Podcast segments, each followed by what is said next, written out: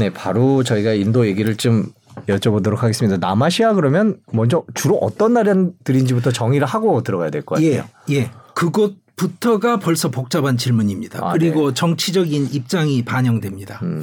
우선 유엔 기준으로는요, 사르기라고 해서 남아시아 지역 협력 연합이라는 기구가 있습니다. 네. 그러면 여덟 개 나라가 들어갑니다. 인도, 파키스탄, 방글라데시, 네팔, 부탄, 그리고 스리랑카, 몰디브, 마지막에 아프가니스탄이 들어갑니다. 아, 그런데 학자들이나 네. 일반적인 관행상 남아시아에 아프가니스탄을 넣지 않는 사람들도 많습니다.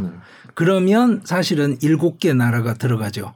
그런데 이제 공식 행사 를 치러야 한다거나 뭐 이렇게 되면 8개국을 기준으로 합니다. 음. 그러니까 저희 센터에서 무슨 외교부와 공동 행사를 주최한다거나 뭐 무슨 공식적인 문건이 작성된다거나 이렇게 되면 저희들은 8개국 위주로 음. 이제 생각을 하고요. 음. 그런데 학자들도 아프가니스탄이 도대체 서아시아로 들어가는지 네. 중앙아시아로 들어가는지. 들어가는지 남아시아로 들어가는지 근데 어디다 넣어도 어 사실은 해당 사항이 있습니다. 음, 네. 그러다 보니까 결정하기가 어렵기 때문에 합의가 안 됩니다. 음. 그래서 아프가니스탄은 그때그때 경우에 따라서 다르게 하고요.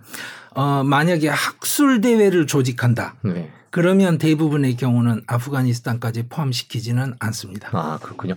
아무래도 아프가니스탄이 여기저기에 얽혀 있다 보니까 또 분쟁의 땅이 됐던 게 아닌가라는 생각도 좀 들긴 합니다. 예. 남아시아 얘기를 해보겠습니다. 인도가 가장 큰 나라 같습니다. 그 동네에서도 가장 이제 국제 뉴스에 많이 나오는 나라인 것 같은데 그냥 처음에 여쭙고 싶은 게 최근에 이제 러시아가 우크라이나를 침공한 이후에 미국과 서방이 러시아 제재를 했고요. 그래서 러시아산 원유를 사지 말자라고 얘기를 했는데 음, 인도가 그거를 샀다.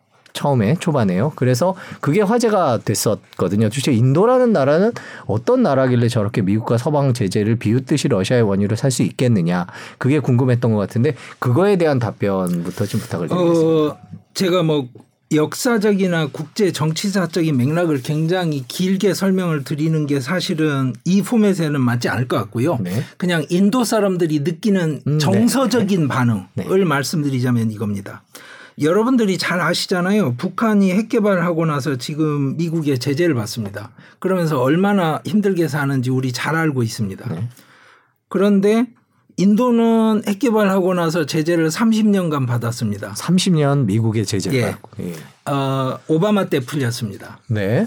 그러면 미국이 인도를 제재한 역사를 30년 겪은 사람들에게 네. 기름 사지 마 이런 이야기 하면 네. 더 비싼 기름 사 이런 이야기 하면 과연 국민들에게 네. 아 이게 도덕적으로 옳은 거야 이번엔 미국 편을 들어야지 이런 느낌이 들까요? 그러니까 이제 국내 정치적으로 말씀드리자면 인도 정치인들에게 인도 여론이 우크라이나 전쟁이 부당한 전쟁이기 때문에 우리 인도는 러시아 원유를 안 사야 돼 라는 여론으로 쏠려갈 거냐. 음. 미국이 하지 말라니까 하지 맙시다라고 말을 했을 때 국민들이 거기에 동의할 거냐. 이게 하나가 있고요. 네. 둘째, 정서적인 반응은 이런 겁니다. 어, 인도 외무장관이 아주 공적인 석상에서 여러 번 언급했어요. 근데 국내 언론에는 거의 보도가 안 됐는데요. 네. 인도에서 한 달간 구입했던 어, 러시아산 원유의 가격이 유럽에서 하루 동안 구입해서 사용하던 러시아산 가스 가격에 미치지 못했습니다. 음. 자, 그러면 인도 사람들은 어떤 심정을 느낄까요? 자기들은 하루에 네. 인도에서 한 달간 수입해서 쓰는 액수 이상을 수입해서 쓰면서 쓰면서, 네. 너희들은 나쁜 놈들이야 라고 이야기를 합니다. 그런데 또 하나 그 이면에 뭐가 있냐면 아주 심하게 반올림을 해서 잘라쳐서 말씀드릴게요. 자, 인도가 1인당 GDP가 2,000달러 선이라고 하죠. 자, 중국이 만 달러 선입니다. 한국이 3만 달러 선입니다. 미국 6만 달러죠. 자, 6만 달러를 1년에 버는 사람들이 2천 달러 버는 사람들에게 너희들 싼 석유 쓰면 안 돼. 그 도덕적으로 나쁜 거야. 그러면 2천 달러 버는 사람들이 뭐라고 대답을 할까요? 6만 달러 버는 사람들에게. 그걸 생각을 해보시면 네. 인도 국내 정치 지형이나 여론이 절대로 미국이 원하는 방식으로 동의를 하지 않는다는 게 약간 느껴지실 겁니다. 네네네. 그러니까 서방 언론 편향이 굉장히 강한 국내 언론에서 보도되는 네. 그 기사의 제목과 그 맥락화를 전제해서 아니 인도 사람들은 왜 저런 식의 외교 전략을 쓰지 이렇게 물으시면 인도 사람들은 더 황당한 거예요. 아니 하루 만에 우리 한 달 쓰는 것보다 더 많이 수입해 쓰는데 우리한테 나쁜 놈들이래. 뭐 예를 들어서 인도에서 식료품 밀 수출을 제한할 거야라고 말을 하니까 야 인도 이 나쁜 놈들이 사고 쳐서 전 세계가 지금 식량 위기 올지 몰라. 이런 보도가 막 터져요. 서, 서방 언론에. 그런데 인도가 세계적인 밀 생산국인 건 맞아요. 그런데 다 국내에서 먹어요. 인구가 하도 많아서.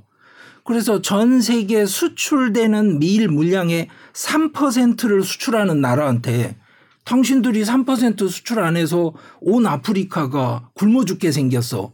이런 투의 언론 보도를 뽑아낼 때 인도 사람들은 무슨 생각을 할까요?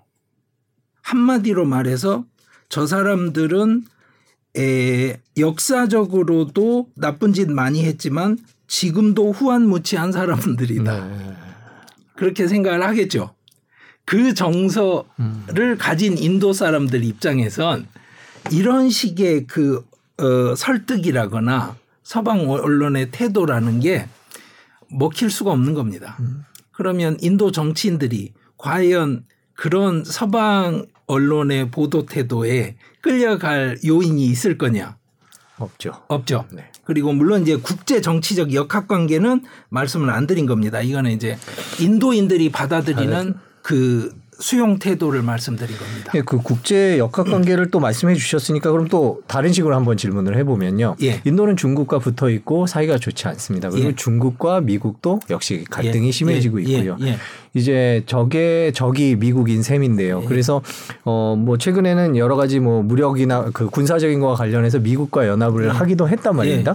그런 측면에서 보면 또 미국과 완전히 이렇게 뭐 나쁜 놈이다 이렇게 외교를 펼치고 있지는 않은 것 같기도 한데요. 맞습니다. 어 그러니까 인도가 항상 해오는 좀 이중적인 외교라는 건 인도 자체의 입장이 가지고 있는 이중성에서 비롯된다고 생각을 하셔야 됩니다. 무슨 이야기냐면 네. 인도는 지역 패권국입니다. 제 아무리 가난해도 남아시아의 지역 패권국입니다.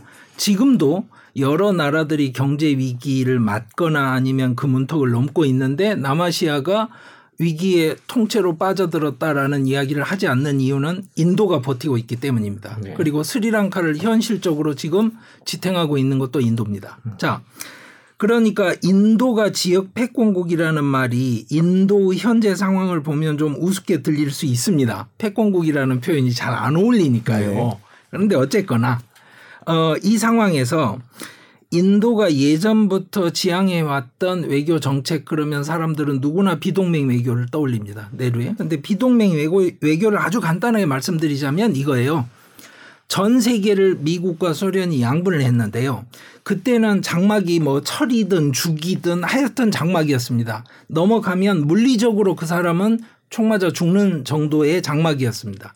그래서 두 진영으로 나뉘었는데 인도가 왜 비동맹 외교를 했냐라고 물으면 인도는 그겁니다. 아니 무슨 강대국이 나타나서 세계를 몇 분할하건 상관없으니 우리가 남아시아의 지역 패권국이라는 것만 인정하고 네. 우리가 지역 패권국으로서 역할을 하는데 시비를 걸지 마세요. 그 표현을 우아하게 하는 것이 바로 비동맹 외교입니다. 그러면 그 말은 우리 동네에서 작은 친구들은 두들겨 패고 한다는 뜻이네? 어, 그렇습니다. 그래서 어, 스리랑카가 필요로 할 때는 파병도 했고요. 네. 방글라데시 독립운동 한다고 할 때는 당연히 군대 보내서 했고요. 뭐 저쪽에 히말라야 지역에 시킴 같은 왕국을 정리해야겠다 싶으면 군대가 가서 그냥 인도로 병합했습니다. 음. 그러니까 인도의 도덕주의 외교라는 것이 네. 그 양면이 있는 겁니다. 즉 지역 패권국으로서의 특권을 지향하느냐 아니면 그걸 피할 수 없는 숙명이냐 이것도 양면이기도 한데요. 또 하나는 도덕적 우위를 갖고 간다는 그 명분이 있는 것과 동시에 사실은 지역 패권국으로서 도덕적 우위는 포기하는 면도 있는 겁니다. 이 면을 이해를 못 하다 보니까 네.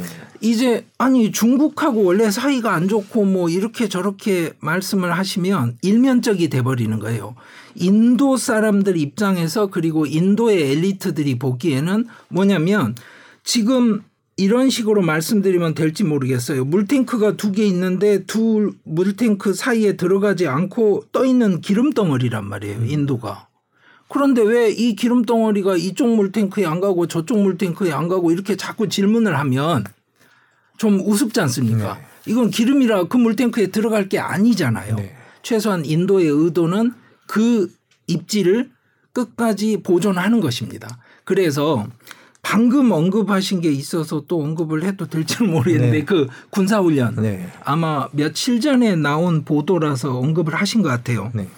어, 미국하고 군사 합동훈련을 했다더라.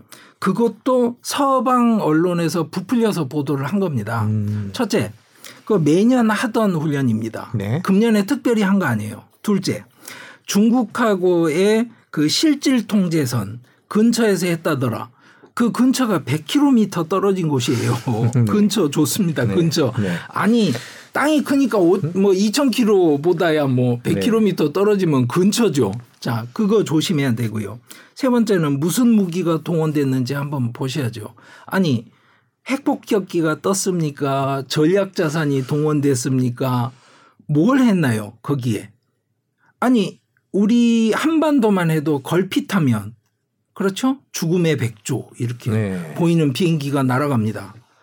그 비행기 떴다는 보도 보셨나요? 아니에요. 이거는 그 차원이 아니거든요. 음. 그러니까 무슨 이야기냐면 인도는 철저하게 중국과도 원수 관계를 가지고 있지 않습니다. 그 음. 상황을 유지합니다. 그러니까 끝까지 인도가 지키는 선은 중국 북경에서 표현하는 핵심 이익을 건드리지 않습니다. 핵심 이익을 건드린다 그러면 당연하죠. 다음 날 그냥 다음 날 아침에 그 모디 총리가 다름살라 가서 거기 달라이라마 만나서 티베딘들의 자유 독립 투쟁을 네. 지지하겠다 한마디만 하면 되는 거예요. 그러면 정말 원수가 됩니다. 그리고 그때부터는 정말로 이제 인도가 중국 견제에 들어갔구나. 아니면 이건 정말 대치구나라고 네. 이야기할 수 있지만 한번 보십시오. 달라이라마를 지원하고 티벳의 자주 독립을 적극 지지한다 이런 성명 보신 적 있습니까? 그런 언급을 하는 사람은요 여당 의원들 중에도 없습니다. 대부분이 아, 인도의 여당 예. 의원들 예. 중에도 예. 아니 그런 폭탄 가지고 예. 장난을 하는 불장난하는 의원이 생기는 건 물론 지역 의회 의원들은 가끔씩 있습니다. 하지만 책임 있는 사람들이 아닙니다. 그러니까 음. 자꾸 흑백 논리로 모든 걸 보려고 하니까 이쪽은 이 편이고 저쪽은 저 편이니까 이렇게 이렇게 논리가 되겠네라고 접근을 하다 보니까 인도가 하고 있는 행태 자체가 뭐 박쥐처럼 보인다. 네. 이게 이중적이다. 믿을 수 있겠냐. 이런 식으로 음. 반응을 하게 되는 네. 건데요. 현실은 복잡하고 다면적이고 인도는 내부적으로도 복잡하고 외부적으로도 복잡한 현실을 사는 나라이기 때문에 거기에 맞춰서 일관된 자기들 보기에는 나름대로의 그 외교 노선을 계속 유지하고 있는 겁니다. 음. 자, 모디 총리가 대만 독립 지지한다는 이야기 한 적 있나요? 말레이시아나 동남아시아 쪽에는 그 러시아제 초음속 미사일을 그 개량해서 만든 대한 미사일이 있습니다. 인도 대한 미사일. 그러면 항공모함 킬러라고 할 수 있죠. 네. 초음속으로 조공 비행해서 이제 적 함정을 쏘니까요. 자, 대만에서 이번에 러시아산 초음속 대한 미사일을 몇 기를 가져왔기 때문에 중국 항공모함을 쏠 수 있습니다. 이런 발표 보신 적 있나요? 음. 그러니까 그렇군요. 사실은 어, 지킬 선을 철저하게 지키고 있습니다. 지금 쭉 말씀해 주신 거 보면 이제 중국과의 관계, 미국과의 관계가 이제 윤곽이 좀 잡힌 거예요. 그런 관계의 원칙은 러시아와도 마찬가지로 유지를 계속 해 온 거겠죠. 이번에 원유 들여오는 것도요. 어, 맞습니다. 그러니까 러시아하고 관계에 대해서도 뭐 이야기가 길어질 수 있는데 아주 짧게 말씀을 드릴게요. 어, 왜 그러면 인도는 친러, 그러니까 예를 들어서 어, 친러 국가라고 간주될 만큼의 상황을 겪게 되었느냐. 네. 어, 인도가 했던 선택은 아니라고 보시는 게 맞습니다. 무슨 이야기냐면 초창기에 인도가 독립할 때 우리는 인도 독립 과정을 자꾸 이해를 못 하는 게요. 제도적인 연속성을 갖고 독립을 했다는 걸 이해를 못 합니다. 자, 일본이 36년간 지배를 했잖아요. 그러다가 이제 일본이 패망을 했는데 핵폭탄 때문에 했던 다른 이유로 했던 간에 어느 날 갑자기 군사적으로 결정이 나서 독립을 한 겁니다. 인도는 어땠나요? 실제로 부분 부분을 잠식해 들어와서 식민지가 된 겁니다. 그리고 심지어는 식민지를 처음 개척했던 주체는 국가가 아니고 컴퍼니, 네. 회사였습니다.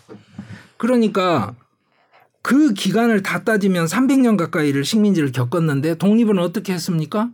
영국 의회에서 인도를 독립시키자는 법안이 통과가 돼서 그 법안에 따라서 그 스텝에 맞춰서 독립이 된 겁니다.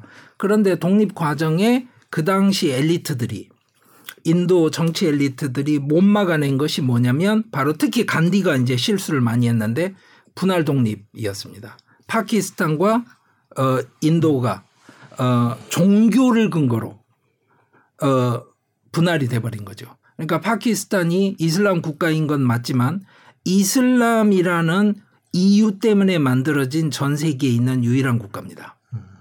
사람들이 이슬람을 믿는 게 아니라 네. 국가가 이슬람이라는 이유로 만들어진 유일한 국가고 이슬람 유일의 핵보유국입니다. 네.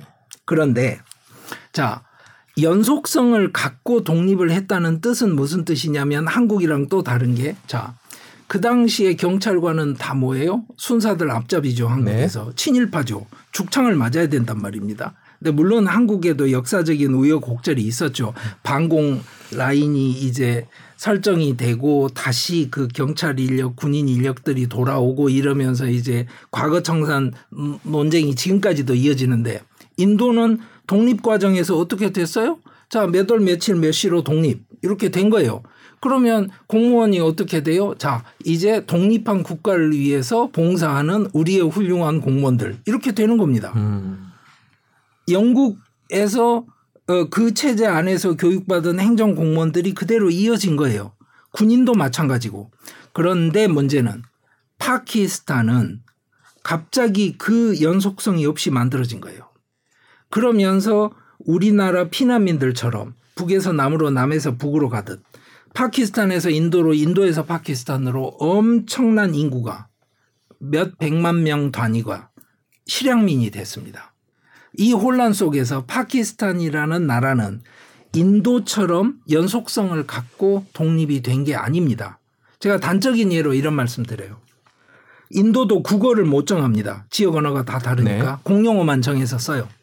파키스탄은 국어를 정합니다. 왜냐 이슬람을 기준으로 만들어진 나라니까 이슬람 인도 문화를 대표하는 우르두라는 언어를 국어로 쓰는데 그 국어를 자기 집에서 어 사- 제일 언어 요즘은 언어학자들이 그렇게 말합니다. 네. 모국어라고 안안 하고 하고, 예. 제일 언어 제일 언어로 쓰는 사람 비중이 7%입니다.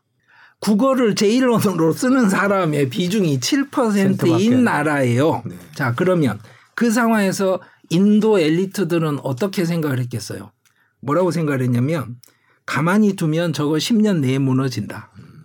산업 기반도 없고 자, 행정. 조직도 안 돼 있고 네.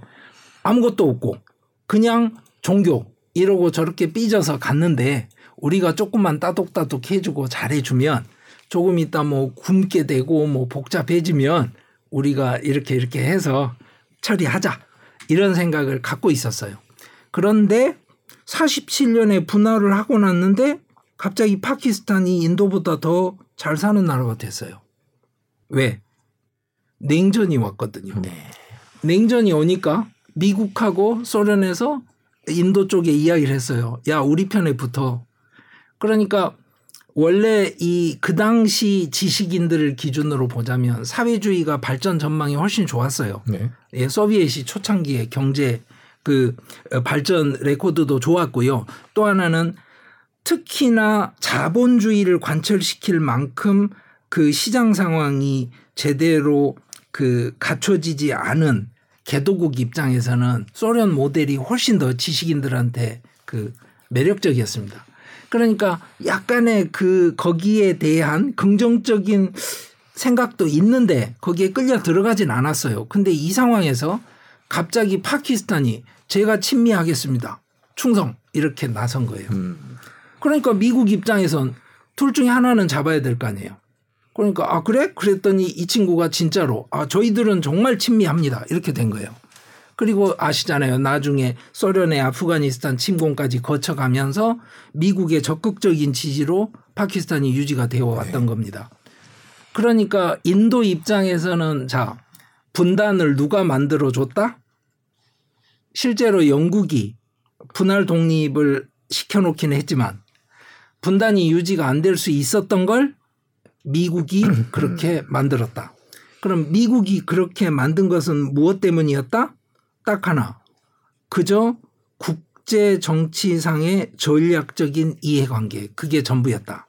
그러니까 그 당시 도덕주의 외교를 강조하던 인도 엘리트들은 뭐라고 생각했냐면 미국이야말로 후한무치하고 비양심적이고 몰양심적인 네. 강대국의 전형이다.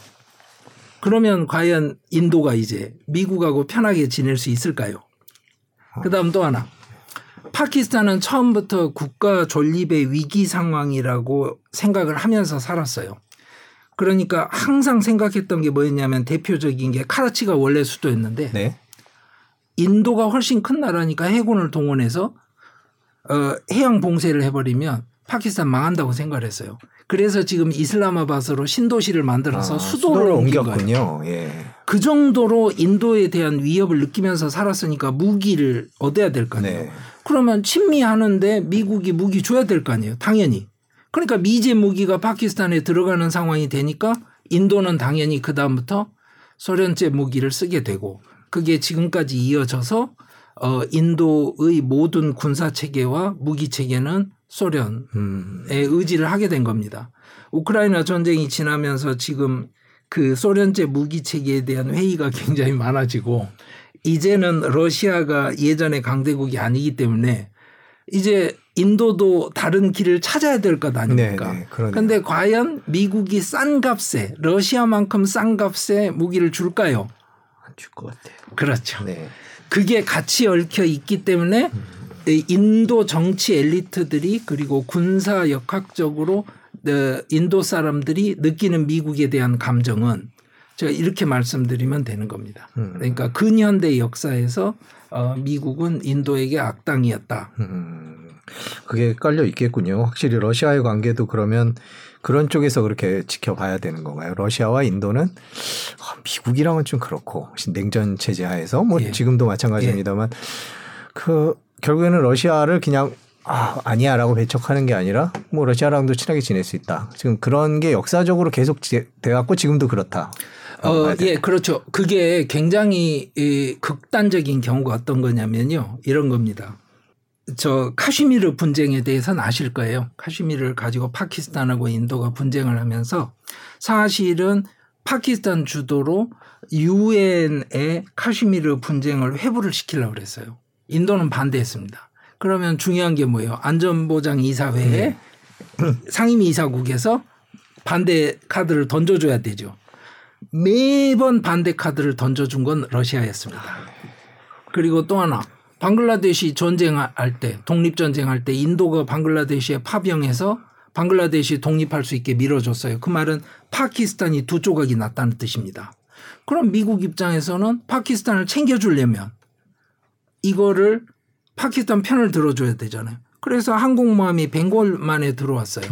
그래서 인도에 아주 공식적인 경고장을 날렸어요. 까불지 마라. 그거 누가 막아줬나요? 그 항공모함 앞에 핵탄두 미사일 발사하는 해치 뚜껑을 연 채로 러시아제 핵 잠수함이 그 앞에 와서 대치 상황을 만들었어요. 음. 3차 대전 가든지 한번 해 보시지 이렇게 된 거예요. 그러니까 쿠바 미사일 위기 같은 위기를 벵골만에서 만들어 놓고 방글라데시가 독립이 된 겁니다. 음. 그러면 실제로 방글라데시 입장에서는 독립을 하는데 가장 큰 방해의 한 수를 던졌던 나라가 어느 나라겠어요? 그러니까 우리가 생각하는 방식의 그 뭐 미국의 이미지와는 다른 그 현실이 어 거기에서 벌어졌던 겁니다. 물론 키신저가 나중에 이제 후회한다. 내 잘못된 오판이었다라고 이야기는 하기는 했습니다만 그 사람들이 겪었던 역사적인 현실입니다. 그때 러시아가 항상 지켜줬던 건 뭐냐? 한국식으로 말하자면 한마디로 의리죠. 음. 네. 의리죠. 그러니까 인도 편을 들어야 될 확실한 정략적인 이해가 있느냐라고 물으면 답을 하기가 힘든 상황에서도 러시아는 인도 편을 지켜줬어요. 그러면 인도 입장에서 이 러시아 카드를 버릴 수 있느냐? 앞으로 세계가 어떻게 될지 아무도 모릅니다. 네. 절대로 러시아 카드를 버릴 수 없습니다. 그러니까 그때가 이제 냉전 때 얘기를 네. 해주셨는데 지금 이제 또 신냉전이라 그래갖고 다시 또 그런 상황이 됐으니까 더더욱 그러겠다라는 생각이 교수님 말씀 들으니까 드는데 최근에 이제 저희가 뉴스를 봤더니 로이터 통신에 따르면 러시아 측이 인도에 자동차, 항공기, 기차에 들어가는 부품 뭐 41개 부품과 원자재 등이 포함돼 있다라고 하는데 뭐 러시아가 이런 것들이 서방 제재 때문에 많이 없겠죠. 보내달라 이런 식으로 요청을 했다고 하는데 어떻게 할 거라고 보십니까? 어, 재미있는 거는 뭐냐면 그 인도 외무부에서 곧바로 장관이 이번에 나서지는 않았습니다. 네. 그것도 중요합니다. 네. 자시안카르가 웬만하면 그 미디어 노출을 꺼리지 않습니다. 그런데 그냥 어, 어, 저 대변인이 나와서 이야기했는데 뭐라고 그랬냐면요. 아니 거기에 대한 합의도 없고 무슨 지금 거기에 보내겠다는 품목 리스트도 없고 아무것도 없다. 그냥 원래 우리 하던 대로고 하던 대로 하고 있고 앞으로도 그럴 것 같은데 왜 그러세요? 이렇게 이야기를 합니다. 그러니까 무슨 이야기냐면 두 가지겠죠. 첫째, 이슈가 되면 불편하다. 네. 근데 왜 이슈를 만드느냐 이런 식의 반응인 거죠. 네. 그런데 잘 생각해 보시면 아까 예로 말씀드렸잖아요. 아니 인도가 수입하던 그 오일, 석유 수입액이 가- 유럽이 수입하던 가스액보다 훨씬 적어도 갑자기 인도가 수입하는 것만 문제가 되고 국제사회에서 네. 이거는 문제가 안 되던 그 상황처럼 네. 아니 러시아에다가 뭐 여러 가지 하던 사람들은 가만히 있고 아니 우리가 이제 뭐 몇 개 판다는 걸 가지고는 문제가 된다. 이것에 대한 불편함을 내색을 한 거고요. 네. 또 하나는 관행이었고 관행이고 관행이다라고 말을 하는 거예요, 지금. 앞으로도 관행일 것이다. 네. 그 말은 무슨 말이냐면 우리는 필요하다면 수출을 하겠다는 뜻이죠. 네. 근데 여기서 굉장히 중요한 대목이 있습니다. 네. 뭐가 있냐면 바로 인도가 항상 아킬레스건으로 생각하는 제조업 분야 품목이 수출이 된다는 거예요. 음. 그러니까 인도가 지금까지 우리가 생각하기에도 항상 허약한 나라고 경제 문제를 해결을 못하는 이유는 핵심적인 이유는 딱 하나입니다. 제조업 기반이 없기 때문이에요. 음. 그런데 자 러시아의 제조업 상품들을 수출할 수 기- 있는 기회가 기회가. 생겼어요. 네. 아니 대한민국에서 인도산 기계 부품을 쓸까요? 아니죠. 네. 그다음 또 하나는 이겁니다. 어, 제가 아까 언급드렸던 것처럼 미국의 생션이 주어져 있을 때요. 러시아와 인도는 달러 스위프트망을 회피해서 직접 결제하는 거래를 했었습니다. 루블과 루피와 직접 결제를. 네. 거기에 기술적인 문제들이 한 두 가지 있는데 그거 다 해결했어요 그때도. 네. 그러니까 지금도 기름을 주고 받을 때 그거 다 해결합니다. 그러니까 무슨 이야기냐면 이런 식의 거래가 이제 제조업 상품까지 늘어나고 나면 미래에 한번 보시죠. 자, 러시아는 앞으로 중국산 기계 부품들을 사다 써야 될 텐데 만약에 러시아가 정말 미국 주도 자본주의 체제에서 완전히 배제돼서 중국산만 수입해서 써야 된다고 하면 러시아 입장에서는 인도의 가능성을 포기할 필요도 없고 인도 입장에서는 제조업 생산품을 잘 사줄 나라가 있다는 이 놀라운 현실에 네, 그러네요. 왜 거기에 네. 포기를 해야 될까요? 그러니까 인도 입장에서 보면은 뭐 지금 방금 말씀해 주시는 걸 들어보면 질문이 약간 좀 우문에 가깝다라는 생각이 들기도 하네요. 인도로선 기회가 될 수 있는 상황이고 근데 그래도 계속 그 이게 만약 무기로 쓰인다. 예. 뭐 다른 군사적인 목적으로 예. 전용이 될 수 있다라고 예. 하면 그래도 안 신경 안 쓰일까요? 아, 그때는 이제 저울질을 해야 되는 거죠. 음. 미국이 어떻게 반응할지를 봐가면서 해야 되는데 중요한 건 이겁니다. 어, 금년 초쯤에 그 통계치를 갖고 계속 말이 많았는데요. 중국이 인도 최대 교역국이다, 미국이 최대 교역국이다 이러고 막 싸웠어요. 네. 그런데 데이터는 사실은 미국이 맞긴 한데 네. 어, 중국 말이 틀리지 않는 게 왜냐하면 년 단위로 끊으면 그 중국 말이 맞고요. 네. 그 인도에서 쓰는 기준은 회계년입니다. 네. 그러니까 회계년은 보통 캘린더 이어랑 다르기 때문에 그런 건데 여기서 핵심은 그 문제가 아니라 다른 겁니다. 어, 중국하고 인도가 교역을 하고 다른 나라랑 교역을 할 때 한국도 마찬가지입니다. 계속 무역 적자를 보게 됩니다. 인도는 구조적으로 그랬는데요. 어, 작년에 미국과 교역을 할 때 흑자를 봤습니다. 음. 상당히 큰 폭의 흑자를 봤어요. 자, 그러면 이제 그런 상황이 만약에 고착화되고 그 상황을 미국이 고착시켜 줄 정도로 성의를 보인다면 그러면 인도가 고민을 하겠죠. 네. 근데 그건 아니라고 한다면 그러면 당연히 러시아에 그 제조업 생산품을 수출할 수 있는 길을 어, 좁히지 않을 겁니다. 음. 그런데 여기에 당연히 이제 영원한 신뢰 관계는 없죠. 네. 작년에 무슨 일이 있었냐면 그 일한 오마르라는 그 귀화인 그 정치인이 있습니다. 어, 의원이에요. 미국에. 이 여자가 파키스탄 령 카슈미르에 갔어요.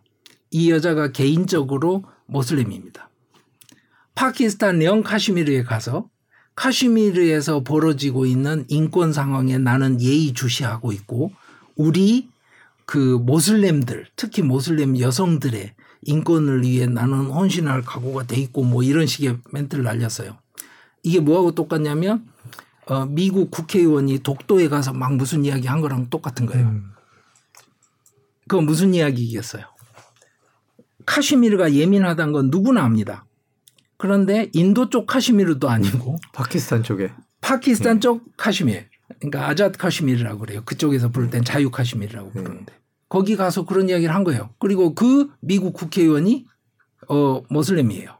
그러면 어 자유가 보장되는 나라가 미국이라서 그렇다라고 말씀하시겠어요? 그 아니거든요.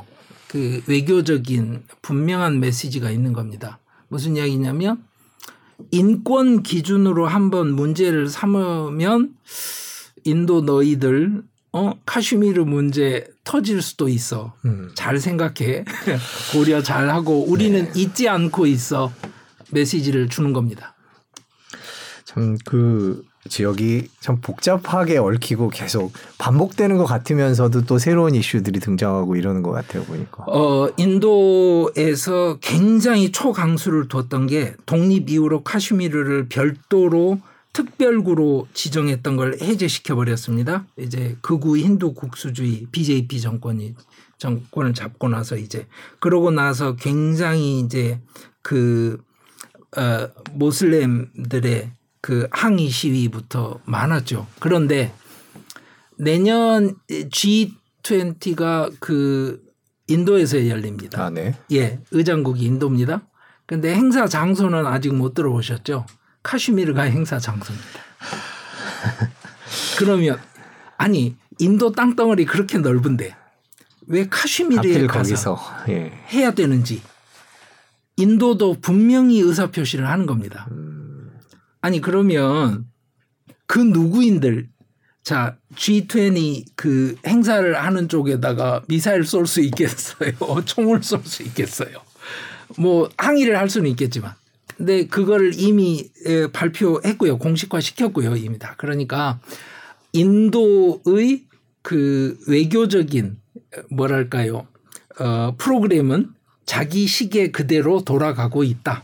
음. 아, 자기 시계 그대로 계속 돌아가고 있다. 지금 인도의 외교 방향을 정리를 해주신 것 같아요. 저희가 기사를 하나 보고 여쭤볼게요. 그 아까 제일 처음에 여쭤봤던 거랑 비슷한 내용인데 어, CNBC에 이런 기사가 났습니다. 어, 인도는 계속해서 러시아의 기름을 살 것이다. 뭐 저희가 이제 뭐 방송 전에 잠깐 얘기를 나누기는 했습니다만은 이 기사를 어떻게 해석을 해야 할까라는 생각이 들어서 그걸 좀 여쭙고 싶어요. 어, 첫째, 12월 3일 날 네. G7하고 호주가 러시아 석유 수출 가격 상한선 설정을 정하죠. 60달러로 네. 정했다고 네. 발표를 했습니다.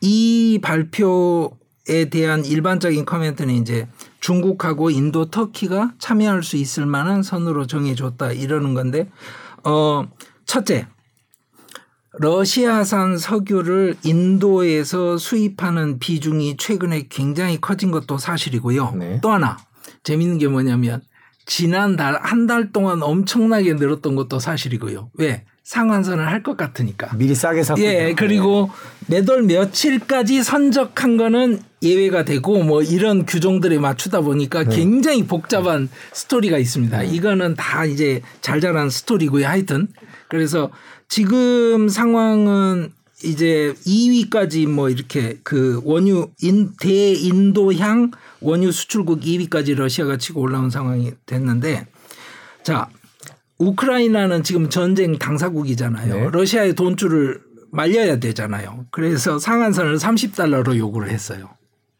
네. 근데 60달러로 책정이 됐단 말입니다. 네. 그러면 우리가 궁금한 거는 인도는 몇 달러에 원래 사올까? 어, 그게 그거잖아요. 네. 예. 그 가격을 대부분 이제 ESPO 기준으로 고려를 합니다. 그게 뭐냐면 그 동시베리아에서 태평양 이쪽으로 나오는 그 송유관을 통해서 수출하는 원유. 어, 지금 전문가들 그 예측은요.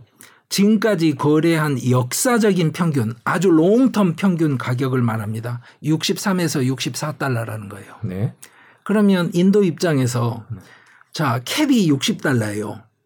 그러면 러시아한테 야, 60달러 하라고 그러잖아. 우리가 그거 안 하면 지금 보험을 못 들어서 배가 못 든다는데 60달러 하지 그러면 러시아가 사실은 이보다 낮게 주었을 겁니다. 네. 전쟁 이후로는. 네. 그러니까 러시아 입장에서는 안 할 이유도 없죠. 인도 입장에서도 안 할 이유도 없죠. 그러니까 그냥 다 그 만족하고 넘어가는 거예요. 그러니까 옐런이나 커비 같은 지금 미국 당국자들도 뭐라 그러냐면 이걸 지렛대로 삼아서 각자 러시아와 협상을 할 수 있을 것이다. 이런 식의 멘트를 날리는 겁니다. 그러니까 제재 조치로는 의미가 전혀 없는 거예요. 네. 그 왜? 왜 그랬을까? 핵심은 뭐다? 미국이 밀린 거죠. 아. 그러니까 강달러까지는 좋았어요. 밀어붙일 만 했어요. 킹달러가 됐어요. 자, 남아시아 국가들이 죽을 맛입니다. 왜? 수입 물가가 올라가니까요.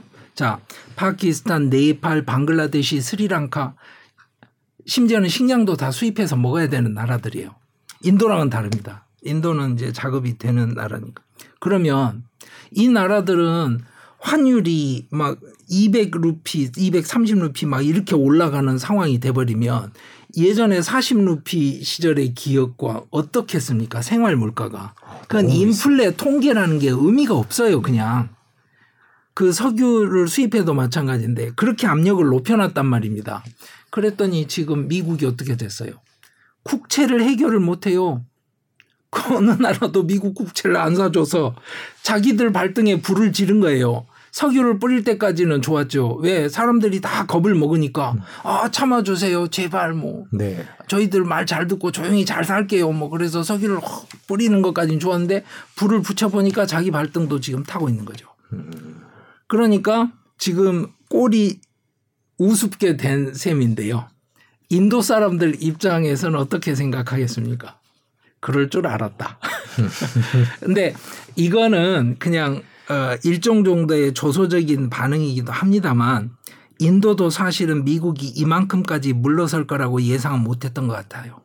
아까 말씀드렸잖아요. 그 전달에 엄청나게 러시아산 서, 규를 아, 사재기를 했어요. 네, 더 비싸게 기준을 정할 거라고. 아니요, 아, 낮게. 더 낮게. 아, 예, 그렇죠. 낮게. 그러니까 도저히 러시아가 못 삼킬 만큼. 그런데 문제는 뭐다? 자, 러시아산 원유가 잠기면 안 되는 가격을 했어야 돼요. 미국이. 만약에 러시아가 정말 화가 나서 나는 그냥 굶고 수출 안 할 거야 이래버리는 순간이면 사우디에게 목줄이 잡혀요. 전 세계 경제에 대한 주도권을 사우디 한마디로 정리할 수 있게 넘겨주는 겁니다. 여기를 미국이 갈 수가 없는 상황이 된 거예요. 그리고 인도 사람들이 구경하기에는 남의 집 불난 것처럼 재밌는 구경거리죠. 바이든이 사우디 가서 이렇게 찬밥 신세가 돼서 돌아오고 이러는 걸 보는 것. 그런데 사우디가 지금 미국 말을 안 듣지 않습니까? 미국만 아니까 그러니까 인도만 미국 말을 안 듣는 게 아니에요. 그러니까 그 상황이 국제 질서란 말입니다. 네. 이 상황에서 인도 입장에서는 아 미국의 힘이 빠졌다는 게 어떤 것인지 확인을 했다. 이런 어, 한 사건인 거죠. 음. 그리고 이제는 소위 말해서 우크라이나 빼고는 모두 다 모두 다 만족한다. 음. 러시아도 아니 원래 팔던 가격대로 팔으라는 이야기고 네. 인도 다른 나라 다 싸게 살 수 있으니까 더 좋고 그리고 어, supply 가격이라는 게 이게 또 이제 계약이고 뭐 복잡한 것들이 들어가니까요. 몇 개 나라들은 인도만큼 싸게 살 수가 없잖아요. 그 나라들은 이 핑계로 가격을 러시아에 낮춰 부를 수 있죠. 아, 제가 더 내고 싶은데요. 네, 스리랑카. 예, 미국 때문에 안 됩니다. 아, 이게 저희들 저기 찍히면 안 되니까요. 이렇게 되면 그 사람들 입장에서는 인플레를 감당하기에 조금 더 유리해지는 거죠. 저희가 기사 하나를 보면서 이렇게 많은 것들을 배울 수 있는지 몰랐습니다. 오늘 너무 감사한 것 같은데 저희가 예정됐던 시간이 오늘 조금 넘칠 것 같은데 왜냐하면 경제 얘기를 조금 해야 되니까 아 예. 경제 저희가 경제 채널이니까 경제 얘기를 인도 경제 얘기를 좀 짚어보고 싶은데 가장 최근에 화제가 됐던 기사가 하나 있습니다. 그래서 어 저희가 보면요 월스트리트 저널인데요. 요거 말고 그 아이폰과 관련된 내용인데 이제 월스트리트 저널이 특종을 하고 났더니 이제 뒤이어서 CNBC도 또 다른 기사를 오늘 냈던데요. 보니까 애플이 이제 아이폰을 중국에서 나와서 인도에서 만든다라는 내용이 나왔고요. 오늘 그 뭐 후속 기사라고 또 단독 그러고 뭐 나온 것 같은데 네. CNBC는 이제 아이폰뿐만 아니라 다른 것도 인도에서 만든다고 한다. 그러면서 이제 여러 가지 애플의 이전과 관련된 탈중국과 관련된 기사들이 나오고 있습니다. 그 이런 분위기를 볼 때 가장 궁금한 게 인도가 뭐 이제 뭐 중국이 팍스콘이라는 회사에서 이걸 만들고 있기는 합니다만은 인도가 이런 아이폰을 만들 수 있는 그런 IT 기반이라든지 그런 것들을 갖추고 있으니까 이제 이런 얘기가 나올 것 같은데 인도의 테크와 관련된 수준은 어느 정도로 봐야 될까요? 어, 첫째로 어 간단하게 우선 인도라는 국가의 골칫거리를 이해해야 되는 핵심 문제를 말씀을 드리자면 이겁니다. 인도는 어, 무엇 때문에 골치가 아플까요? 그러면 경제 악순환 때문에 골치가 아픕니다. 네. 경제 악순환. 그러니까 인도에서 나오는 모든 정책 발표와 모든 정치적인 성명의 그 배경에는 이 악순환이 있다고 생각하시면 됩니다. 첫째, 제조업 기반이 없습니다. 네. 제조업 기반이 없다 보니까 좋은 일자리가 창출이 안 됩니다. 그러니까 무슨 말이냐면 어, 생계형 자영업자와 그냥 일용직 노동자들의 일자리만 있는 거예요. 그러니까 소위 말해서 4대 보험을 내는 일자리가 없습니다. 그러니까 둘째로 세금을 안 내죠. 세금을 안 내니까 국가 재정 수입이 없죠. 네. 재정 수입이 없으니까 인프라를 못 갖추죠. 그러니까 수돗물도 전기도 전화도 도로도 없습니다. 그러니까 공장을 할 수가 없네요. 없죠. 네. 그러면 제조업이 또 안 되죠. 네. 그러니까 일자리 창출이 또 안 되죠. 그래서 무한 순환하는 거예요. 지금까지도 그게 인도입니다. 한마디로 말해서. 그러면 인도는 바보가 아니니까 여기서 나오고 싶잖아요.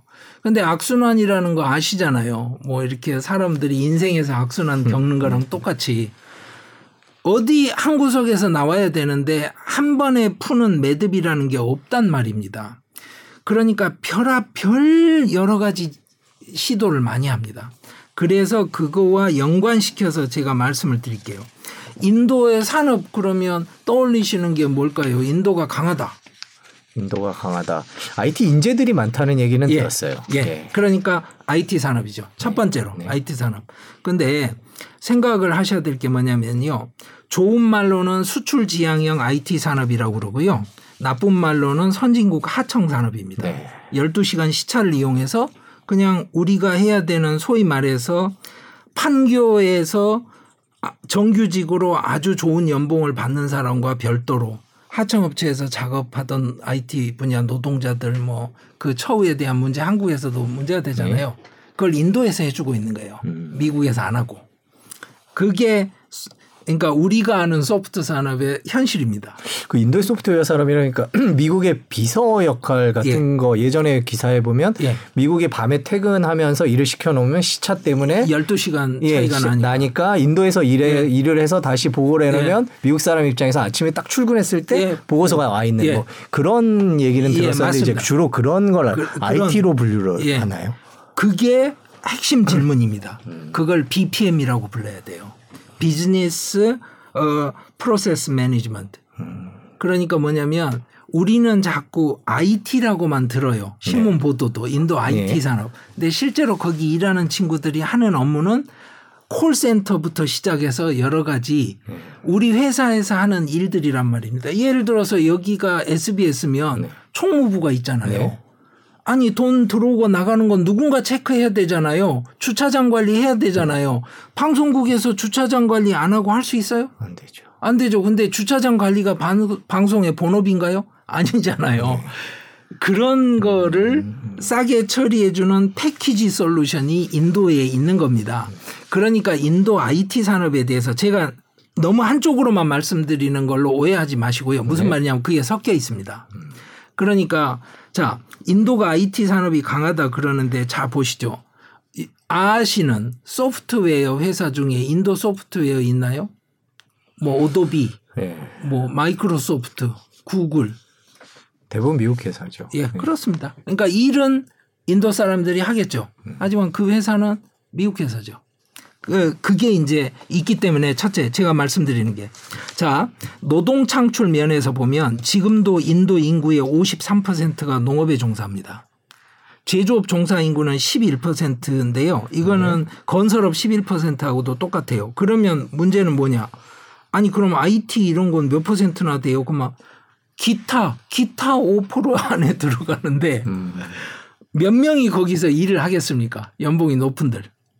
자, 제가 아까 말씀드린 악순환 구조. 네. IT 산업으로는 해결이 안 됩니다. 두 번째.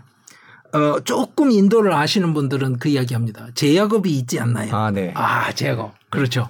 왜냐하면 미국에서 제네릭 약을 갖다가 처방을 하면 싼 값에 그러니까 미국에서 5달러 주고 사야 될 약을 인도에서 쓰면 10센트에 쓰니까 미국 어, 의료보험의 그 저 뭐야 지출을 굉장히 낮춰주는 아주 중요한 역할을. 복제약을 만드는 거죠. 복제. 그러니까. 예. 그러니까 신약이 아니고 네. 신약은 아무나 덤비는 거 아니잖아요. 네. 한국도 못하는 네. 분야인데. 자, 그런데 거기에 대해서는 이렇게 말씀드릴게요. 인도 제약업이 강한 이유가 뭡니까? 그럼 딱 하나요. 특허 제도가 다릅니다. 무슨 말이냐면 제품에 특허를 주는 게 아니라 우리는 어떤 화학 물질에 특허를 준다고 생각을 하잖아요. 그게 아니라 공정에 특허를 줍니다. 그게 인디라 간디 때 일부러 했던 결정이에요. 인도에서. 그럼 이런 겁니다. 자. A라는 약품을 만들기 위해서 네. 자, 100도씨에서 2시간을 구워요. 음. 그런데 그 약을 갖다 놓고 역설계를 해서 200도씨에서 45분간 구워서 만드는 방법이 생기면 그거는 특허를 안 줍니다. 네. 국제적으로. 인도에선 특허를 줘요. 그러면 저는 210도씨에서 30분 굽는 걸 만들면 저도 특허를 받아요. 그러니까 같은 약물인데 인도에는 특허 가진 회사가 20개, 30개예요. 음. 굽는 시간이 달라요. 역설계를 합니다. 근데 이거 무시하면 안 됩니다. 무슨 얘기냐면 옛날에는 미국에서 신약이 개발되면 그 화학식을 분석을 해서 역설계 하는데 3년 정도 걸렸는데요. 최근 보도는 석 달까지도 단축이 됐다고 그럽니다. 신약을 내놓으면 그걸 베낄 수 있는 기술을 석 달 만에 아- 알아낸다는 거죠. 예. 그러니까 발전했다고 인정은 해줘야 돼요. 근데 문제는 이겁니다. 자, 역설계해서 만드는데 자 기자님하고 저하고 30분간 굽고 40분간 굽는 차이만 있지 똑같은 걸 만들어내요. 음. 자 그러면 우리 둘이 어떻게 싸워야 되나요? 가격으로 싸워야 되나? 그렇습니다. 네. 그러면 그 특허를 가진 회사가 인도에만도 20개란 말이에요. 네. 왜냐 물질 특허를 주는 게 아니니까. 네. 그러면 20개가 가격 경쟁을 하면 어떻게 될까요? 정말 가격이 엄청 내려가겠네요. 인도에서도 가격이 내려갑니다. 그러니까 인도 사람들도 행복할 수 있어요. 왜냐하면 싼 값에 가- 약을 사니까. 네. 근데 제가 이렇게 여쭤볼게요. R&D 투자할 돈이 나올까요? 안 나올 것 같습니다. 예. 예. 그래서 미래가 없는 겁니다. 음. 그래서 구조적으로 인도의 아주 강한 산업 두 번째라고 하는 게 그러니까 수출품 비중 중에 제일 어, 큰 게 이제 사실은 뭐냐면 석유화학 제품이고요. 네. 그다음에 우리는 생각을 못 하겠지만 금이나 보석류가 13%를 차지합니다. 어, 네. 그래서 파마가 5%예요. 음. 그러니까 제약업은 상당히 큰데요. 수출은 그렇게 많이 하지만 실제로는 실속 있는 장사를 못 하고 있다. 자, 여기까지 말씀드리고 나면 이게 그러면 겉으로 인도에서 굉장히 강하다는 분야도 그게 강한 게 아니면 이게 속빈 강정 아닌가요? 이렇게 말씀하실 거 아니에요. 네. 그래서 인도가 목숨을 걸고라도 해야 되는 일이 제조업 기반 육성을 하는 겁니다. 그러니까 인도의 희망은 뭐예요?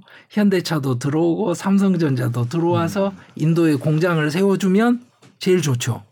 그런데 자 바보들이 아닌 한 계산을 할 것 아닙니까? 누구라도 인도에 공장을 세우기 전에 과연 인도의 공장이 유지가 될 수 있을지 뭐 인프라가 가능한지 기타 등 전기도 부족하고 예, 맞습니다. 네. 그 이야기는 뭐 실생활에서 간단하게 말씀드린다면 이거예요.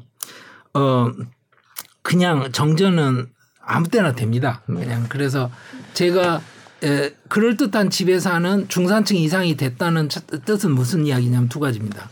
제가 퇴근하면 어, 옛날 낡은 그 카빈 소총을 들고 보초를 쓰는 경비원이 있는 집이에요. 그러니까 아파트인데 그 입구에 카빈 소총을 든 경비원이 있습니다. 두 번째 지하에 발전기가 있습니다. 그래서 우리 집은 전기가 나가도 냉장고에 있는 음식이 녹지 않습니다. 네. 왜냐? 딱 전기 나가면 30초 있다 윙 소리 나고 발전기가 돌아가서 냉장고가 다시 굴러가니까요. 그런데 자 반도체 공장에 그렇게 되면 큰일 나죠. 예. 그리고 또 하나는 그게 그렇게 간단하지 않은 게 에, 그냥 실생활 면에서 말씀드리자면 제가 노트북을 가지고 출장을 갔다 오면 노트북 배터리를 버립니다. 왜냐 전압이 이렇게 일정하게 오질 않아요. 그래서 이제 예, 처음 가시는 분들한테 하나 어드바이스 중에 하나는 거기가 이제 전통적으로 옛날 영국 시절부터 많이 쓰던 그 팬이 천정에 붙은 네. 경우가 많거든요. 그러면 조금씩 조금씩 돌아가니까 괜찮아요. 더운 날씨에. 켜놓고 자는 경우도 많은데 하면 안 됩니다. 왜? 심야엔 엄청나게 빨리 돌아서 감기가 걸립니다. 아 일정치 않아서요 전기가. 그게 그게 일상입니다. 그러니까 이제 이 일상이 모든 걸 다 지배합니까? 이렇게 물으면 어, 그건 아니죠. 네. 나은 쪽이 있죠, 당연히. 그리고 국가에서 특별히 관리해주는 어, 공단 지역이 있고 이제 관리하는 지역이 있으니까 다른데요. 제가 말씀드리는 거는 그 제조업이라는 건 한 공장이 들어서서 되는 게 아닙니다. supply chain이 같이 움직여야 돼요. 아니 현대차 공장이 들어간다고 해서 자동차 찍어냅니까? 아니, 부품도 같이 가야죠. 네. 그러면 납품업체들은 그러면 어디로 갑니까?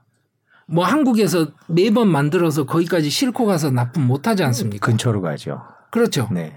그러면 그 모든 것을 수용할 수 있는 인프라가 돼줘야 될 것 아닙니까?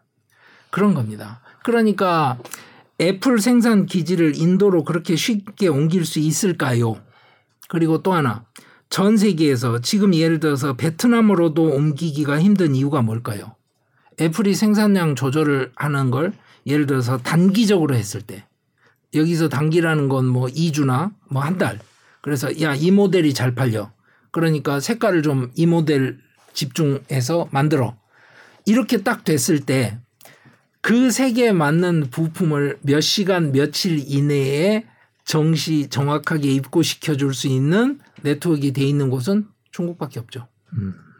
근데 인도가 그걸 따라간다는 것은 네. 애플 공장이 거기 조립 공장이 들어온다고 해서 되는 게 아니지 않습니까? 아, 의미가 없는 게 아닙니다. 네. 그 조립 공장이 들어오는 것 자체가. 하지만 그 조립 공장이 그 주변에서 살아남을 수 있는 정말로 생태계가 조성이 되는 방식으로 supply chain이 구비되기 전까지는 아, 갈 길이 멀죠. 음. 그런데 왜 한국 기업인들은 그러면 인도 대신 베트남을 택할까요? 인건비가 비쌉니다, 베트남이. 인도보다 훨씬 비쌉니다. 방글라데시보다 비쌉니다. 왜요? 그겁니다. 중국 바로 옆에 있어서요. 필요하면 네. 중국 supply chain을 확장시켜서 음, 내지는- 이용해서 거기서 예. 갔다 올 수 있다는 말씀이군요.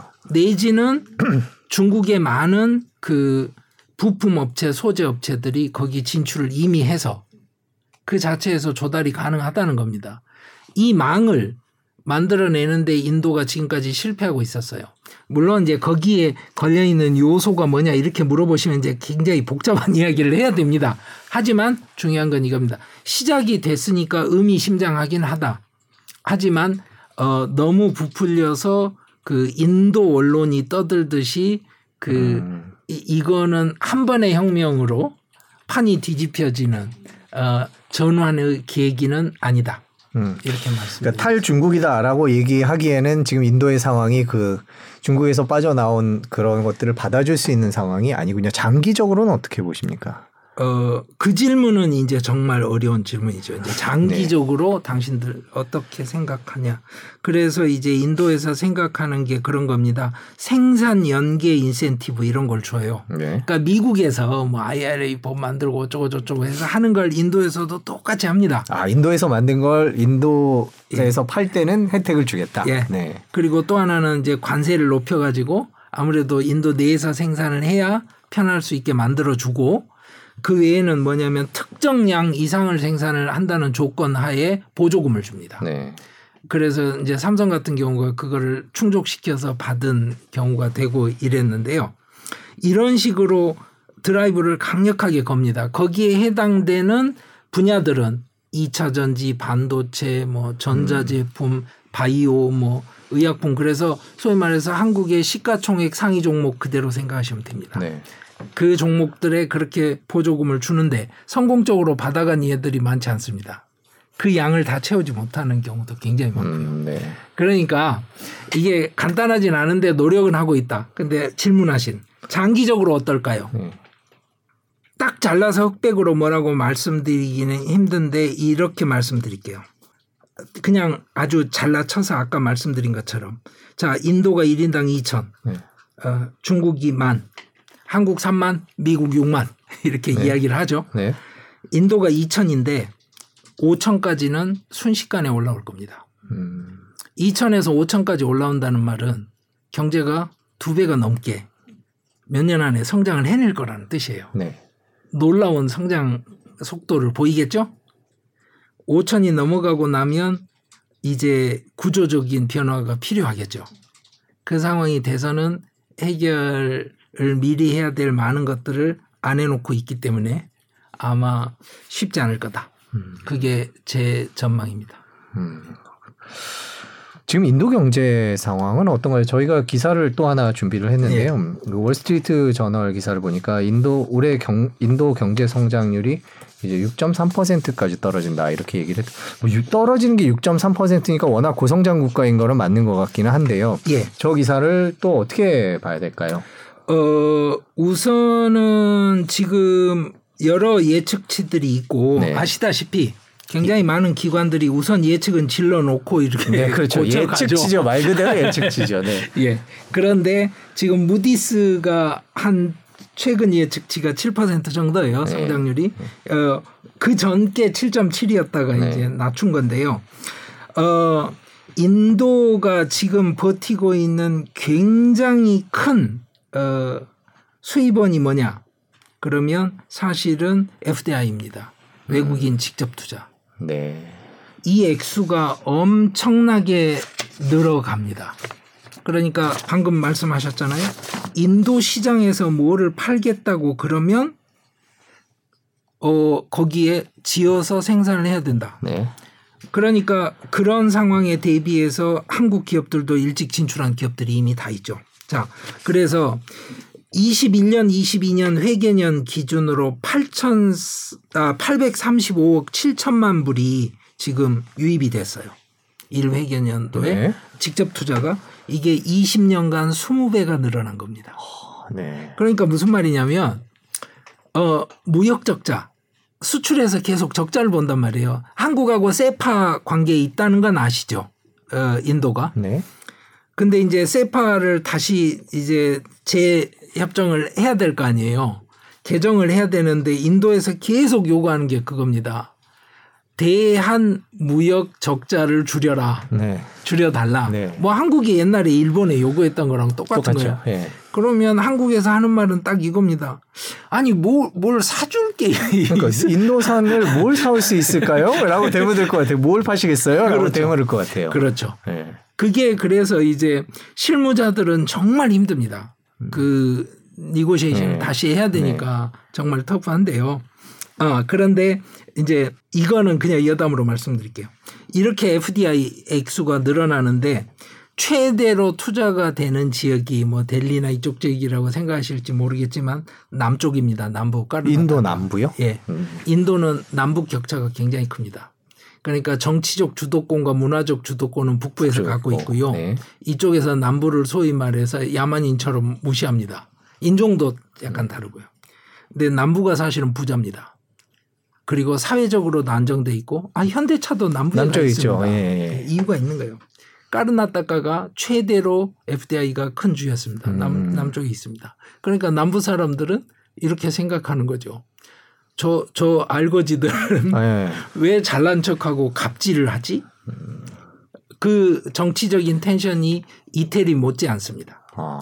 이태리 남북 문제는 아실 거고. 자, 그리고 여담으로 하나 더 말씀드리면 이렇게 많은 외국인 어, 직접 투자가 들어올 때 어, 컴퓨터 소프트웨어하고 하드웨어 섹터가 제일 많이 들어왔습니다. 음. 25%. IT 쪽이 아무래도 투자가 많긴 하네요. 그 투자가 그러니까 다시 말해서 또 제조업 투자가 아닌 거죠. 음. 아까 처음에 말씀하셨던 예. 그런 쪽의 투자군요. BPM 투자. 네. IT 섹터 투자. 네. 그러니까 이야기가 이제 또 다른 또? 거죠. 예. 오케이. 그러면 이런 상황에서 투자를 해주는 사람들을 보면 자 1번이 싱가포르예요. 2번이 미국입니다. 음. 그러니까 싱가포르는 국제 자본이 싱가포르를 통해서 올 텐데요. 어차피 싱가포르는 그렇게 해서 먹고 네. 사니까. 그리고 그런 면에서 우리가 싱가포르를 배워야 됩니다. 국제 외교 정치 무대에서 이 작은 도시 국가가 그러니까. 어떻게 어, 주도권을 잡아가는지 FDI의 최대 소스가 정확 공식적으로는 싱가포르. 싱가포르다. 예. 예. 그리고 세 번째가 모리셔스니까 네. 뭔지 아시겠죠? 세금 문제죠. 모리셔스 돈이 인도로 온다 그러면 음. 그 다음에가 네덜란드, 스위스 뭐 이래서 약간 그 소위 말해서 이제 international 캐시플로우에 들어가 있는 나라들인데요. 이런 상황이 지금까지 벌어지고 있는데 질문은 이런 겁니다. 외국인이 투자를 안 해줄 때도 경쟁력 있게 산업이 굴러가야 되지 않습니까? 아니 미래를 보고 투자를 하는 건 좋은데 아니 제가 늙어 죽을 때까지 계속 미래만 보고 있다가 죽는 건 의미가 네, 없지 그렇죠. 않습니까? 이 질문에 인도가 이제 대답을 해야 되는 시간이 점점 다가오는 겁니다. 음. 그래서 인도가 이제 그 일정 정도의 승부수를 던진 거죠. 그 승부수가 바로 어 이번에 했던 그 IPF 음. 미국 주도 IPF 같은데 이제 들어가고 하면서 인도 태평양 경제 프레임워크. 예, 그 말씀하신 그렇죠. 거죠. 예. 모디가 직접 일본까지 날아갔지 않습니까? 네. 그리고 출범장에서 직접 음. 같이 했지 않습니까? 음. 사람들이 놀랐습니다, 사실. 인도가 이렇게 적극적으로 나오는 거에 예. 대해서요. 예. 그리고 바이든의 능력에 대해서 이제 사람들이 약간 놀랐고 음. 인도가 이럴 수가 있나 싶기도 했고 그랬습니다. 그런데 인도는 나름의 판단이 있어서 한 거고요. 그러니까 인도의 판단을 전문가적 입장에서 말씀드리자면 이렇게 말씀드릴게요. 어 인구 장점 이란 게 있지 않습니까? 네, 인구 그렇죠. 구조에서 오는 장점. 인구 장점이 인도에 30년간 보장돼 있습니다. 지금. 그 말은 30년간 인구가 유리한 위치에 서 있다는 음. 인도가 유리한 위치에 서 있다는 말이기도 한데 뒤집으면 무슨 말이죠? 30년 지나고 나면 미래를 향한 투자는 아, 더 이상 미래가 아닌 거죠. 내가 그간 투자했으니까 답을 달라는 고지서가 날라오겠네. 날아오겠죠. 음. 그러니까 최장 30년 안에 그 고지서에 대한 답을 줘야 되는 겁니다. 어, 그 상황에서 이제 인도도 어, 제조업 기반 문제를 해결을 안 할 수가 없죠. 그래서 내린 결정이 바로 IPEF 같은 데 들어가고 그 어, 미국이 주도하는 중국을 배제한다는 아 절대로 배제가 안 되죠. 네. 최소한 명목상 일부 배제한다는 새로운 그, 그 global value chain 안에 그 인도가 자리를 잡겠다는 이제 승부수를 던졌다고 봐야 되죠. 그 아까 이 기사를 하나 보여드렸는데 예. 하나 또 보여드리면요 인도가 그런 식으로 지금 또 말씀해 주신 예. 것도 있으니까 그래서 인구도 많고 그렇게 정부가 최근에 정책 적극적으로 나서면서 경제를 키워서 결국에는 어, 독일과 일본을 넘어서서 세계 3위 경제 대국으로 갈 수도 있다. 예. 라는 식의 CNBC 기사도 하나 저희가 준비를 했는데 이게 제목인데요. 2030년까지라고 돼 있네요. 세 번째로 강한 나라가 될 수 있다. 예. 큰 나라가 예. 되고 이 전망에 대해서는 어떻게 저는? 규모 자체를 봤을 때는 충분히 가능하다고 생각을 합니다. 네. 어, 여러 날, 어, 그 통계치마다 약간의 베리에이션은 있는데요. 네. 제가 지금 IMF 22년 기준 명목 GDP를 보면 어, 5위가 영국이고 6위가 프랑스고 7위가 인도로 나옵니다. 네. 그러니까 명목 GDP로 음. 물론 뭐 PBP나 이렇게 하면 또 복잡해지고요. 네. 그런데 자 프랑스나 지금 영국이 경제 상황이 좋은 거 아니지 않습니까? 네. 일본이 확장적인 아, 지금 뭐. 발전을 하는 네, 나라 네. 아니고 그런데 인도는 발전을 하는데 또 하나는 규모가 크지 않습니까? 그죠. 그러면 1인당도 아니고 전체 총액은 총액 대비로 네. 계산을 했을 때 아니 곱하기 14억을 하는 나라 그러니까 네. 2천 달러 곱하기 14억 하는 것과 저희들 지금 뭐 5천만 이렇게 잡아서 3만 달러 곱하기 5천만 하는 나라와 이게 이제 계산이 다른 음, 규모가 거죠. 다르군요. 예. 예. 그래서 그게 실제로 굉장히 큰 의미가 있는 전망이라고 저는 생각하지는 않습니다. 네. 근데 저게 이제 어 기사화되고 사람들이 자꾸 소비를 하게 되는 굉장히 큰 이유는 어 인도가 어 해야 되는 어 정치적인 짐이 있습니다. 네네. 무슨 이야기냐면 자본주의적 발전 경로를 성공적으로 가고 있다는 것을 국내적으로 그리고 국외적으로 각인을 시켜야 합니다. 음. 그 각인하는 걸 못 해내면 지금 말씀드렸잖아요. FDI가 줄어든다거나 투자했던 돈이 빠져나갈 수도 있는 거 희망이 아, 그럼요. 보여야 되니까요. 그럼요. 그렇죠. 음. 당연하죠. 음. 근데 투자는 아시지 않습니까? 자전거랑 똑같은 겁니다. 투자가 투자를. 물어주지 네. 않으면 넘어집니다. 그래서 모르겠습니다. 어, 그 방송 일정이 어떻게 되는지 아니요, 괜찮습니다. 시간은 괜찮습니다. 예, 예, 예. 그러면 제가 그냥 어, 어 이거는 아주 개인적인 사견이라는 걸 전제로 네. 어 그냥 다른 이야기를 하나 드릴까 해요. 어 그 지금까지 뭐 이렇게 어, 공개적으로 말씀드린 적은 없는데 어, 인도를 제가 만약에 경영을 한다고 생각을 해보죠. 예를 네. 들어서 제가 네. CEO처럼 네. 아니 이 나라가 계속 굴러가게 만들려면 뭘 해야 되지?라고 고민을 하면 제가 생각하는 첫째는 뭐냐면 어 투자 가능한 유동액을 늘려야 됩니다. 그런데 인도 사람들은 현물 저축을 하거든요. 네. 금을 사거나 네. 현찰을 침대에 쌓아둡니다. 네. 예, 은행을 믿으면 안 되죠. 음. 그래서 저신뢰 사회입니다. 그러니까 국가 재정도 적자인데 M2 자체가 그 속도가 안 나는 거예요. 통화가 잘 돈이 잘 안 도는군요. 예, 그- 구조적으로. 네, 네. 아니 그러니까 그걸 가지고 정치적인 쇼는 할 수 있습니다. 구좌가 없는 사람도 어 페이를 가지고 스마트폰으로 IT 기술을 이용해서 이렇게 페이를 그러니까 이건 새로운 경제 질서야 이런 말을 하면 아 좋죠 박수 치고 네. 선거에는 이길 수 있어요. 그런데 제가 그 뭐 땡땡땡 페이에서 제 아파트 모기지 담보 대출 해주나요? 안 해주죠. 아니 아파트 모기지 담보 대출이 안 일어나는데 어떻게 그 다음에 뭐가 M2가 뭐 막 늘어나서 안 되죠. 네. 그러면 뭐 건설사들이 그 무슨 몇십 층짜리 아파트 짓고 재건축 그래서 페이로 되나요? 이 이런 이야기에 빠지는 거는 저는 사실은 어, 본질을 못 보고 있다고 생각을 합니다. 음. 그리고 또 하나 그 은행 구자를 가진 사람 인구 비중이 굉장히 적고요. 그 노력을 식민 시기부터 했습니다. 인도는 안 돼요. 잘 안 됩니다.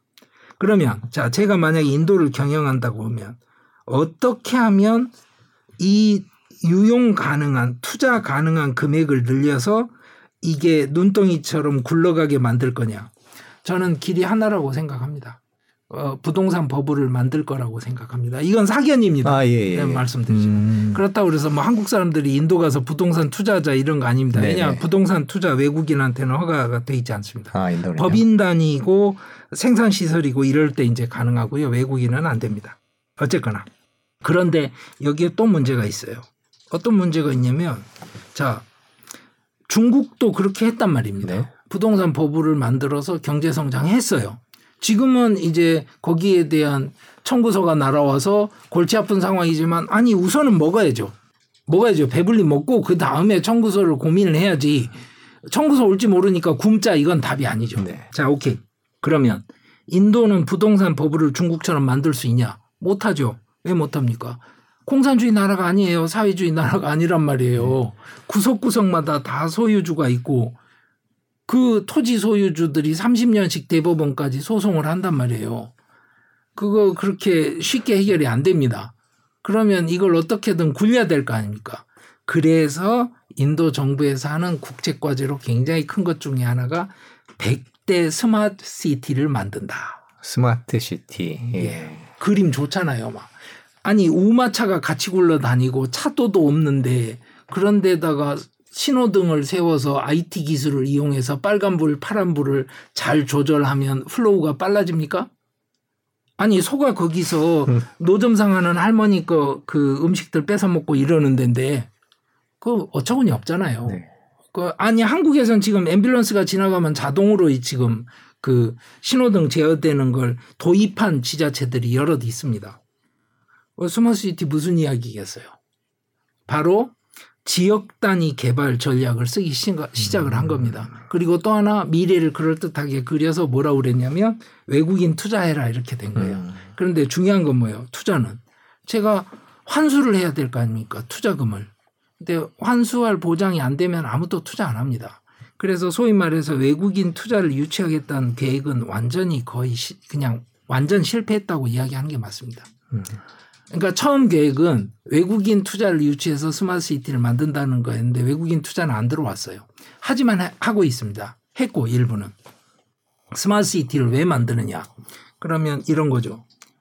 첫째는 지금 경제 상황이 나아지면서 기존의 생활 공간에 대한 불만이 쌓여간단 말입니다. 깨끗한 데 살고 싶고 뭔가 좀 제대로 된 환경에서 살고 싶은 신흥 중산층들을 만족시켜 줘야 되고요. 둘째는 뭐냐? 스마트시티의 이면에 뭐가 있냐? 딱 하나요. 과금이 가능합니다. 스마트시티는. 자, 길거리에 그냥 세우면 스마트시티가 아닌데요.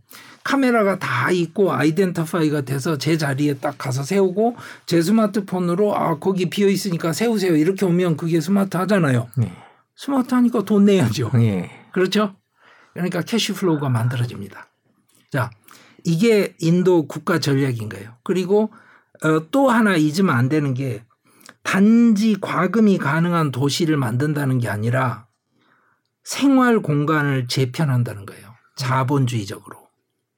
그 말은 무슨 말이냐면 내가 같이 뛰지 않으면 넘어진다는 걸 모든 도시 생활인들에게 같이 각인을 시키는 겁니다.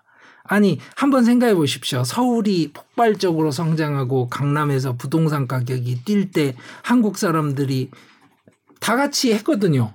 단 몇 푼만 있어도 네. 뭐라도 네. 사서 그리고 그게 일정 정도 뭐 나눠 먹기 논리도 있었고 물론 이제 그 챙겨 먹은 사람들이 따로 있긴 합니다만 어쨌거나 그래서 같이 뛴다는 논리를 만들어내면 뭐가 되냐면 바로 우리가 지금까지 알고 있는 인도의 전통 사회적인 그러니까 소위 말해서 뭐 이제 나쁜 말로 하자면 네. 낙후된 네, 구된. 예, 옛날 그 무슨 사회적인 관습 이런 게 의미가 없어지는 거죠. 음. 그거를 철폐시켜내는데 강력한 카드가 됩니다.